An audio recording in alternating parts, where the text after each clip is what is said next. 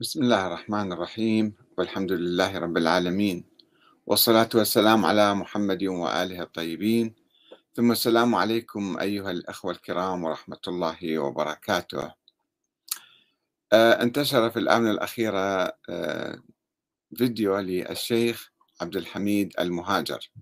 يقول فيه الإمام الرضا أحيا رجلا وامرأة بعد وفاتهما. وأثار هذا طبعا استنكار الشيعة خصوصا والمسلمين بصورة عامة.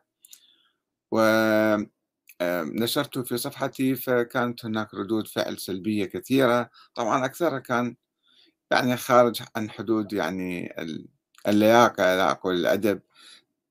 سب وشتم واستهانة واستنكار. مع الأسف الشديد ولكنه يعني هو الشيخ عبد الحميد المهاجر يمثل نموذج لبعض أو كثير من الخطباء الذين يتحدثون على أساس السماعيات أو على أساس الغل الغلو والحب المفرط فيختلقون أشياء وقصص. خلينا نستمع إلى وثم نعلق آه، على ذلك وهناك بعض الأسئلة في هذا الموضوع. رجل يقول للإمام الرضا سلام الله عليه وها أنقلها أول مرة في مولد الإمام الرضا الليلة. الإمام الرضا قال ماذا تريد؟ قال سيدي أمي وأبي ماتا منذ زمن بعيد وأنا أشتاق إليهما إلى رؤيتهما فأريد منك أن تحيي لي أمي وأبي. بنفس اللحظة الإمام الرضا قال أحييتهما لك اذهب إلى البيت تجدهما عندك في الدار أمك وأبوك. تسمع هذا الشيء ولا ما تسمع؟ فرجع الرجل يركض كأنما بيته في المدينة موجود. فوجد أمه وأباه في البيت في أحسن حال سلم عليه هذا ليس حلم ولا طيف ولا منام. لا وجد الأم والأب. والإمام الرضا يقول عاش عمرا طويلا ورزق ذرية صالحة هو نفس الأب ذرية صالحة ذرية صالحة هو نفس آه نعم. يعني آه كما يقولون الحكي ما عليه قمرق يعني يصعدون بعض الخطباء آه على المنابر. مع الأسف الشديد ويتحدثون بما يشاءون حتى يربطوا الناس بأئمة أهل البيت. بس الآن الشيخ عميد المهاجر والمشايخ المعاصرين الخطباء خاصة الذين يرتقون المنابر ويتحدثون عن معاجز بين قوسين معاجز أئمة أهل البيت. يعني آه، هؤلاء آه، ماذا يهدفون؟ آه، هناك أشخاص رجال قبل 1400 سنة مروا في التاريخ وذهبوا إلى ربهم وكانوا علماء زهاد عباد سياسيين ثوار أي شيء نقول عنهم. ما هي علاقتنا بهم الآن؟ يقول لا حب أهل البيت مهم جدا ولازم عندك ولاية.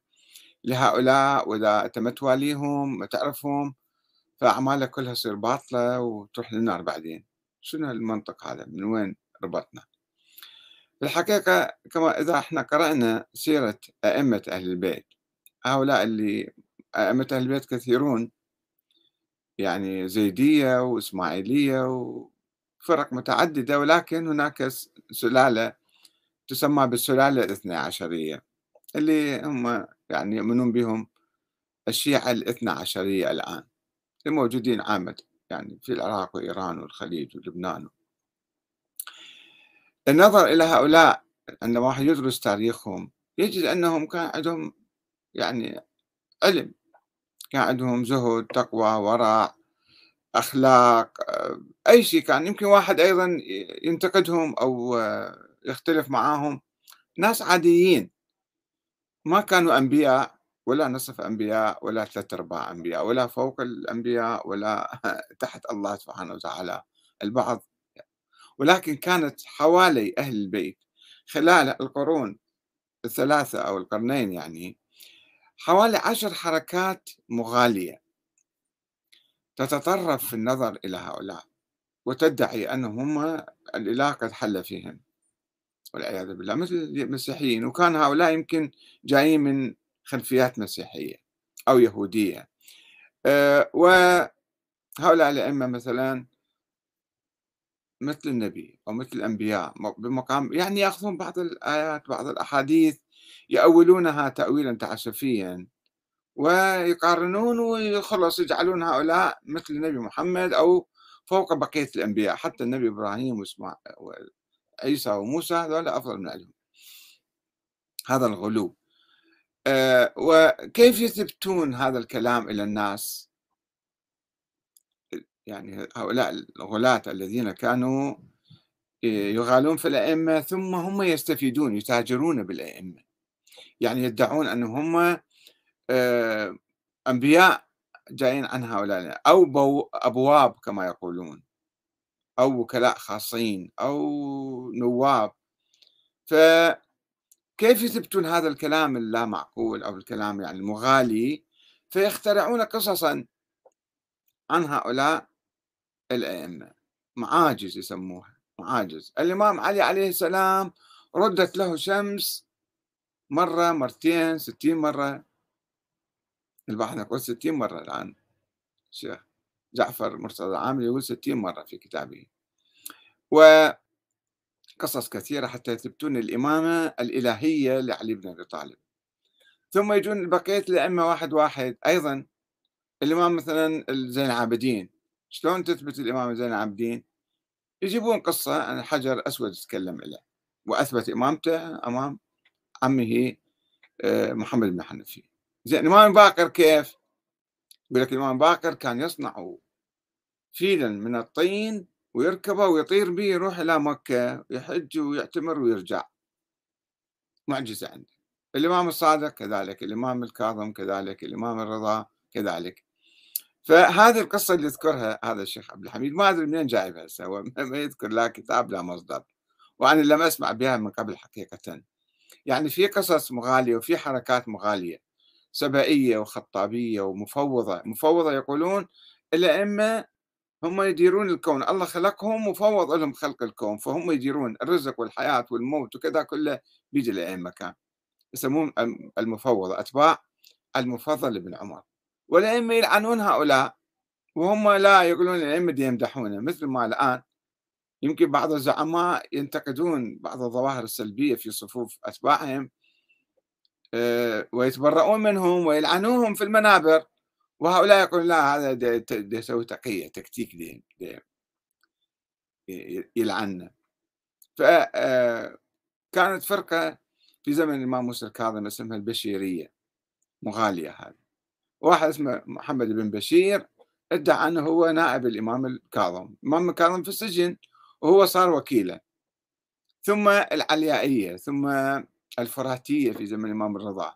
ودائما في حركات مغالية تحاول أن تثبت إمامة هؤلاء الأئمة بقصص أسطورية مغالية ويرفعون من شأنهم إلى درجات عليا وهذا في زمانهم وهاي الثقافة وهذا التراث استمر حتى اليوم لماذا؟ لأن هاي النظرية هي أساسا نظرية الإمامة آه، وصلت إلى طريق المسدود خاصة هذه السلالة التي تسمى اثنا عشرية وهي أحد عشر مو 12 آه، الإمام العسكري قال يا ترى أنا ما عندي أولاد والإمامة خلصت ماكو شيء بعد. ماكو شيء هو ما كان يتحدث عن الإمامة ولكن يلصقون يلصقون في هاي النظريات حتى يصيرون أبوابه. محمد بن نصير وغيره وغيره يدعون نواب هذا الإمام وكلاء أبوابه. وتعالوا من عندنا أخذوا الدين. هم يصيرون يتحكمون بأتباعهم باسم هذا الإمام. هو الإمام العسكري أحس بالوفاة ووصى وصيته علنا. أمام القاضي حتى وأمام الملأ يا ترى أنا ما عندي أولاد ولم يتحدث عن الإمامة ولا مستقبل الإمامة لأنه أصلا ما كان يؤمن بها الحسن العسكري لم يكن يؤمن بنظرية الإمامة. لو كان يؤمن كان تحدث عنها. فكل المصادر الشيعية لا تقول الإمام العسكري تحدث سكت عن الموضوع. ف وانتهت هاي النظرية نظرية الإمامة الإلهية المغالية المثالية الخيالية الخرافية الأسطورية اللي ما بها أي أساس لا من القرآن لا من السنة ولا من أهل البيت أنفسهم. هاي النظرية وصلت إلى طريق المسدود وراحت انتهت. طبعا إجوا بعد فترة اختلقوا. فرد ولد موهوم للحسن العسكري وقالوا هو هذا الإمام المهدي. هو غائب. وينه غائب؟ أحسن شيء تقول له يابا وينه يقول لك غائب. أي شيء أي واحد تقدر تقول له هذا مثلا فلان موجود وينه يقول لك غائب. ليش ما يخرج ما نعرف العلم عند الله. خلاص انتهى الموضوع. بس الناس السذج البسطاء آمنوا في فترة بهذا الكلام. الشيعة عامة الشيعة يعني مو قسم فريق من 14 فريق ورا 50 60 70 سنة قالوا هالكلام مو معقول. فبطلوا الشيعة بطلوا عن هذه النظرية. وعن الاعتقاد بوجود ولد للإمام العسكري مخفي وهو الإمام. وهذا مكتوب بالتاريخ الشيعي مسجلة ثلاثة من علماء الشيعة الأوائل في القرن الثالث الهجري. راجعوا شوفوا. كتاب الكافي هذا في بداية القرن الرابع ألفه الكليني ألف كتاب الكافي وأشهر كتاب هذا. محمد آه، ابن أبي زينب النعمان النعماني يسموه اللي عنده كتاب الغيبة كتب كتاب الغيبة؟ والشيخ الصدوق عنده كتاب اسمه إكمال الدين. راجعوا مقدمة هاي الكتب وشوفوا الأحاديث اللي فيها تتحدث عن أن الشيعة بدأوا يشكون بدأوا يرفضون يستنكرون يستهزئون يسخرون ممن يؤمن بنظرية الإمام الثاني عشر الغائب. وكتبوا هاي الكتب الغيبة وكمال الدين وكتب أخرى والشيخ الطوسي بعدين والشيخ المفيد اجوا حاولوا يثبتوا هاي الفكرة ويكونوا هاي النظرية. هي نظرية انهارت والشيعة بطلوا راحوا صاروا زيدية وصاروا إسماعيلية وصاروا معتزلة ولكن السياسة الخلافة العباسية والسلطة البويهية في القرن الرابع الهجري للوقوف أمام المد الإسماعيلي الفاطمي الذي كان يجتاح العالم الإسلامي من المغرب إلى الشام وسطوا الحجاز ووسطوا العراق في القرن الرابع وسطوا العراق فاختلقوا هذا المذهب وصاروا يأكدوا عليه حتى يخدعوا الناس ويخدروهم ويقفوا أمام الشيعة الإمامية الإسماعيلية الفاطمية. هم كانوا إمامية ذولاك بس ذولاك كانوا أحياء. عندهم أئمة أحياء وظاهرين والمهدي مالهم ظهر وأقام الدولة الفاطمية في فترة ما يسمى الغيبة الصغرى. اللي يقولون الإمام خايف وعباسيين يقتلوه وهو قاعد بسامرة. طيب روح للمغرب وأسس الدولة. كما راح ذهب الإمام الفاطمي آه، عبد الله علي عبد الله آه، اللي أقام الدولة الفاطمية. الإمام المهدي خرج. فهاي النظرية راحت انتهت. ووصلت إلى طريق مسدود وانقرضت في الحقيقة. لا وجود للأئمة من 1200 سنة على الأقل ما موجود أحد من الأئمة المعصومين كذا ولكن هؤلاء ظلوا يتشبثون آه، بهذه النظرية وسووا الفرقة الاثنى عشرية. والآن يجون الخطباء يتحدثون مثلا الشيخ حميد المهاجر. يتحدث عن الإمام المهدي. أو الإمام الرضا مثلا وعن كل الأئمة يتحدث نفس القصص يجيبوها. نفس قصص مال الغلاة والمخرفين والمغالين يذكروها حتى يثبتون شيء ما موجود. طيب أنت قلت الإمام الرضا كان عنده معاجز ويحيي الموتى مثل النبي عيسى عليه السلام. ثم ماذا بعدين؟ ما يفكرون ثم ماذا؟ ما أنت ما عندك فد نظرية. ما عندك نتيجة. الأئمة كانوا آلهة كانوا أنصاف آلهة كانوا أنبياء كانوا أعظم الأنبياء أقل من الأنبياء أي شيء كانوا. وينهم؟ هذا سؤال مهم جدا ما يتوقفون عنده. أنه بالنتيجة هالأئمة وينهم؟ إحنا شو نسوي وياهم شلون نواليهم؟ شلون نحبهم؟ نحبهم نعظمهم مثل ما نعظم كل علماء المسلمين. ولكن أنه الآن نظرية حية؟ لا. لذلك الشيعة حقيقة الشيعة كانوا يقولون ننتظر الإمام الثاني عشر. نظرية مخدرة كانت. ألف سنة نايمين يقولون ما يجوز نعمل إلا قبل خمسين سنة. ما يجوز نعمل ثورة ولا يجوز نسوي حكومة ولا دولة ولا شيء إنما ننتظر الإمام المهدي الغائب فقط. وبعدين آه، شافوا هذا الكلام مو معقول. هو من أول يوم مو معقول ولكن أحس الناس بذلك. فخرج العلماء وقالوا نسوي حكومة ولاية الفقيه. ثم تطورت قالوا نسوي نظام ديمقراطي. صار تحول عقلي ومهم جدا وسياسي. آه، والآن شوفوا الشيعة عندهم دول وثورات ومقاومات وأحزاب وحركات وما عادوا يسألون عن الإمام المهدي صحيح يلفون الكلام أحيانا أنه والله إحنا نمهد للإمام المهدي ولا إحنا مثلا ماخذين إذن ولا إحنا نواب العامين ولا نواب الخاصين ولا شفناه بالطيف. هاي الالتفافات. ولكن جوهر الواقع السياسي الشيعي اليوم ليسوا إمامية ولا إثنى عشرية لأنهم لا يشترطون أن الحاكم الإمام يعني الحاكم. كان الإمامية يشترطون أن يكون الحاكم إماما معصوما معينا من قبل الله من السلالة العلوية الحسينية الموسوية أو الإسماعيلية. المهم اختلفوا بعدين. فإذا في تحول كبير ولكن هؤلاء المشايخ أو كثيرا منهم أو بعضهم على الأقل لا يزالون يحملون الفكر القديم اللي قريب الكتب. يجي يصعد على المنبر ويدغدغون عواطف الناس. يجيبون القصص والقصص عن الأئمة والمعاجز وزول يسوون صلوات. كل ما حكى كلمة قال لك صلوات. يسوون يغسلون دماغ الناس ويسيطرون عليهم ويتاجرون. يعني بعض الناس يتاجرون تجارة مالية. يعني مثلا الشيخ حميد ما يدعي أنه نائب الإمام أو لازم يحكم أو الحاكم العام الشرعي آه، وأنه هو مثلا ولي أمر المسلمين. لا ما يقول الكلام هذا يقول أنا خطيب. ولكن يصعد على المنابر وطبعا هذا شغله هو الخطابة يعني ما عنده شيء آخر. يدعو مثلا عشرة أيام يقرأ في فلان مكان ويعطوه فلوس وعايش على الشغلة وكثير من الخطباء هكذا عايشين على دغدغة عواطف الناس. حتى نحن نقول خداعهم والضحك عليهم هم يعرفون قصص كذبية. صدقوني بعضهم.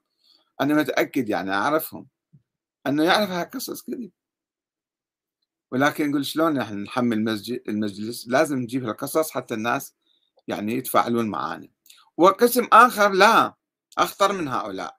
قسم يقول لك لا أنا نائب الإمام. أنا الحاكم الشرعي. أنا ولي أمر المسلمين. أنا أقود. أنا القائد. طب على أي أساس؟ يقول لك أنا دز لي رسائل الإمام المهدي. أو أنا الإمام المهدي. البعض يمكن يجي يقول لك أنا الإمام المهدي. أو يقولون عنه.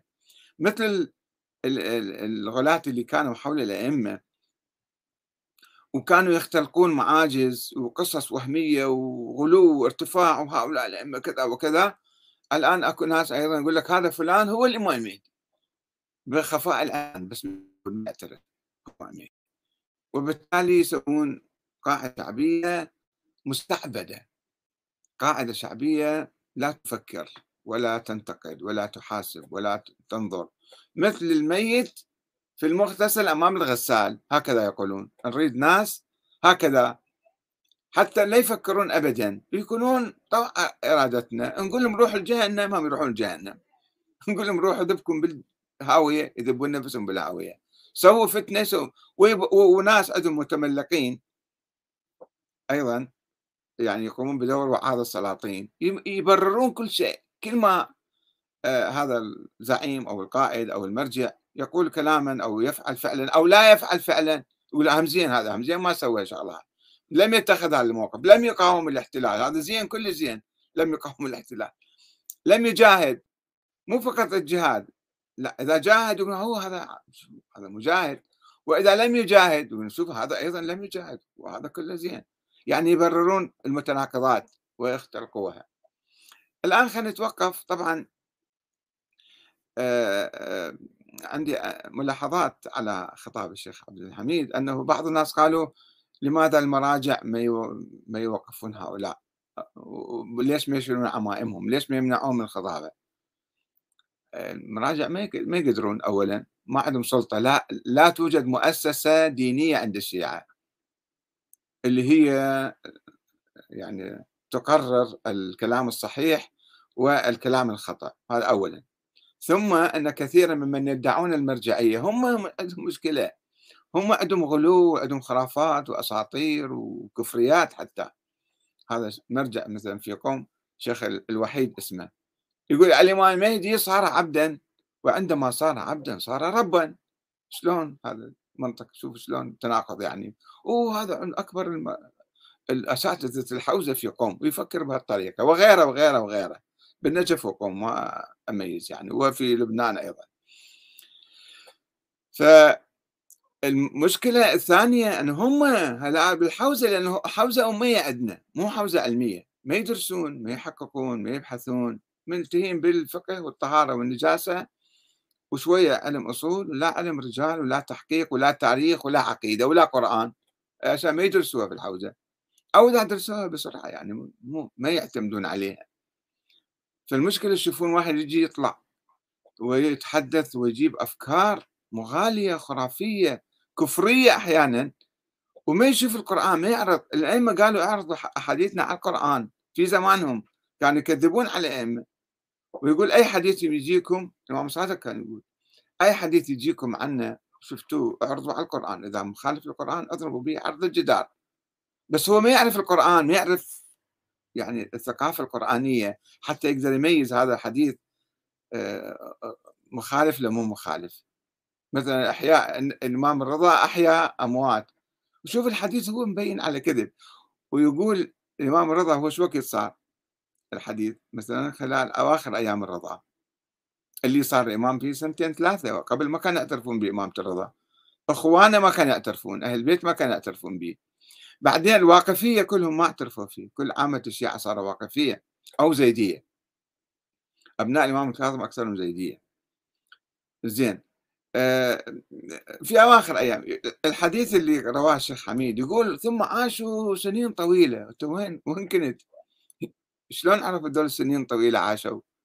يعني اللي كاتب الحديث أو القصة يعني جاي بعدين يروي عن الرضا ويقول الرضا كأنه عاش في 100 سنة حتى دول عاشوا وجابوا أولاد وجابوا يعني العقل الأسطوري لو واحد شوية يفكر فإذا من عول على ما يسمى المرجعية أو المؤسسات أو مكاتب المرجعية أن هي تقاوم وتكافح الخرافات والأساطير.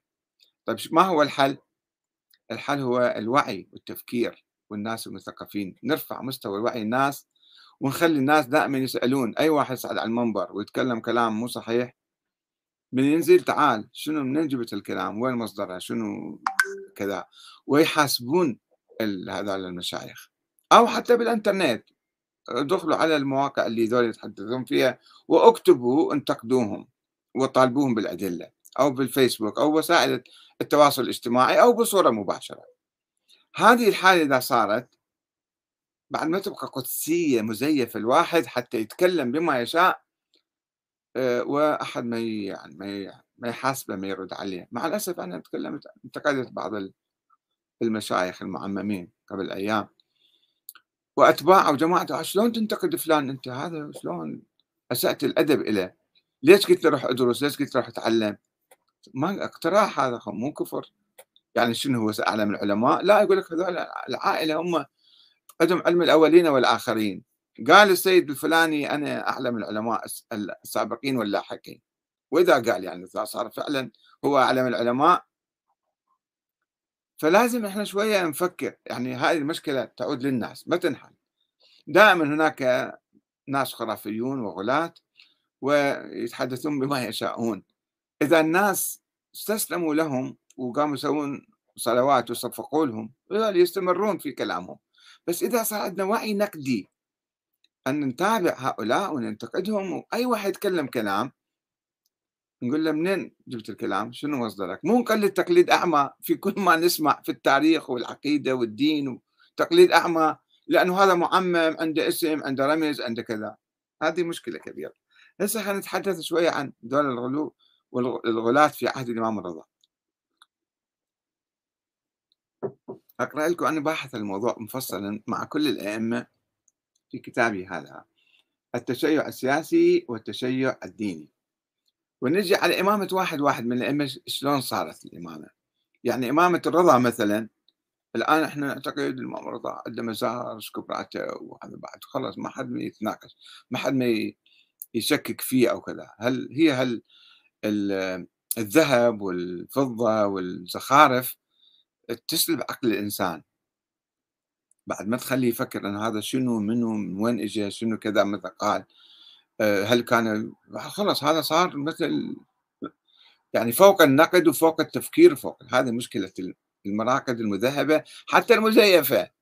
شريفة بنت الحسن حطوا لها قبر ذهب وكذا والناس بعد صاروا يعبدوها عبادة. يعني بعد ما يفكرون أنه هذا قبر وهمي ولا حقيقي ولا صدق القصص الأسطورية اللي يسمعون عنها أو لا المهم في تجار يستفيدون من هذا القبر ومن هذه الأفكار. الإمام الرضا كان مبتلى بهؤلاء الغلاة في الحقيقة. وكان يكافح الغلاة وكان كانت فرقة اسمها الفراتية. آه، اللي كانت تتبع التفوا في في زمان الرضا حول شخص اسمه محمد بن موسى بن الحسن بن فرات البغدادي الذي كان يدعي النبوة للإمام الرضا. يقول هذا نبي الإمام الرضا كان نبي بعد مو بس يحيي الموتى لا هو نبي. والبابية عنه يدعي أن هو باب الإمام الرضا. والإمام الرضا بخراسان هو قاعد ببغداد هذا يتاجر بالإمام الرضا في حياته. وكان يشكل امتدادا للخطابية فرقة مغالية تؤله الأئمة والعليائية الذين يقولون بألوهية الأئمة وقد اشتكاه الرضا. فقال آذاني محمد بن الفرات آذاه الله وأذاكه حر الحديد. الله يقتله يعني دعا عليه. آذاني لعنه الله. آه، آه، مثل ما آذى أبو الخطاب جعفر بن محمد بمثله. الصادق هذا أبو الخطاب كان في عهد الصادق وكان يقول ما صادق الله. وما كذب علينا خطابي مثل ما كذب محمد بن الفرات. شوف شلون الإمام يئن منه والله ما أحد يكذب إلينا آه، إلا أو علينا. يذيقه الله حر الحديد. وقد استجاب الله دعاءه فقتله ابن شكله. ففرح الإمام الرضا. وقال ليونس بن عبد الرحمن هذا من أقرب أنصاره وأعوانه يا يونس أما ترى إلى محمد بن فرات وما يكذب علي فقال قال شوف هذا يشتكي إلى هذا عبد الرحمن يونس بن عبد الرحمن فقال أبعده الله وأسحقه وأشقاه. فقال قد فعل الله ذلك به. أذاقه الله حر الحديد كما أذاق من كان قبله ممن كذب علينا. يا يونس إنما قلت ذلك لتحذر عنه أصحابي. وتأمرهم بلعنه والبراءة منه فإن الله بريء منه. وحاول الرضا عزل الغلاة ومنعهم من الاختلاط بالشيعة. فقال لأبي هاشم الجعفري الغلاة كفار والمفوضة مشركون. مع الأسف هذا المفوضة الآن موجودون موجودون في الحوزة وعند كبار المراجع مفوضة. ومن جالسهم أو خالطهم أو واكلهم قاعد أكل وياهم يعني. أو شاربهم أو واصلهم أو زوجهم أو تزوج إليهم أو أمنهم أو ائتمنهم على أمانة أو صدق حديثهم أو أعانهم بشطر كلمة خرج من ولاية الله عز وجل وولاية رسول الله وولايتنا أهل البيت. شوف شلون؟ وإحنا الآن دول المشايخ والخطباء وبعض الأدعياء المرجعية يغالون بأهل البيت ولا يشعرون أن الأئمة كانوا يلعنوهم. وقال أيضا الإمام الرضا ليزيد بن عمير بن معاوية الشامي من زعم أن الله عز وجل فوض أمر الخلق والرزق إلى حججه عليهم السلام فقد قال بالتفويض. هاي التفويض. والقائل بالتفويض مشرك. هذا الإمام الرضا شوف شلون. هكذا يقول أي واحد. يقول بالتفويض آخر اسمعوني ذول اللي يدعون الأئمة يرزقون ويحيون ويميتون. الإمام الرضا يقول أنتم مشركون ويلعنكم. وكان الرضا يدعو على الغلاة ويتبرأ منهم في صلاته فيقول اللهم إني بريء من الحول والقوة ولا حول ولا قوة إلا بك. اللهم إني أعوذ بك وأبرأ إليك من الذين دعوا لنا ما ليس لنا بحق اللهم إني أبرأ إليك من الذين قالوا فينا ما لم نقله في أنفسنا. إحنا ما ما مدعينا الأشياء ذني. اللهم لك الخلق ومنك الرزق وإياك نعبد وإياك نستعين. اللهم أنت خالقنا وخالق آبائنا الأولين وآبائنا الآخرين. اللهم لا تليق الربوبية إلا بك ولا تصلح الإلهية إلا لك. فلعن النصارى الذين صغروا عظمتك ولعن المضاهئين لقولهم شابهين يعني. من بريتك. اللهم إنا عبيدك وأبناء عبيدك. لا نملك لأنفسنا نفعا ولا ضرا ولا موتا ولا حياة ولا نشورا.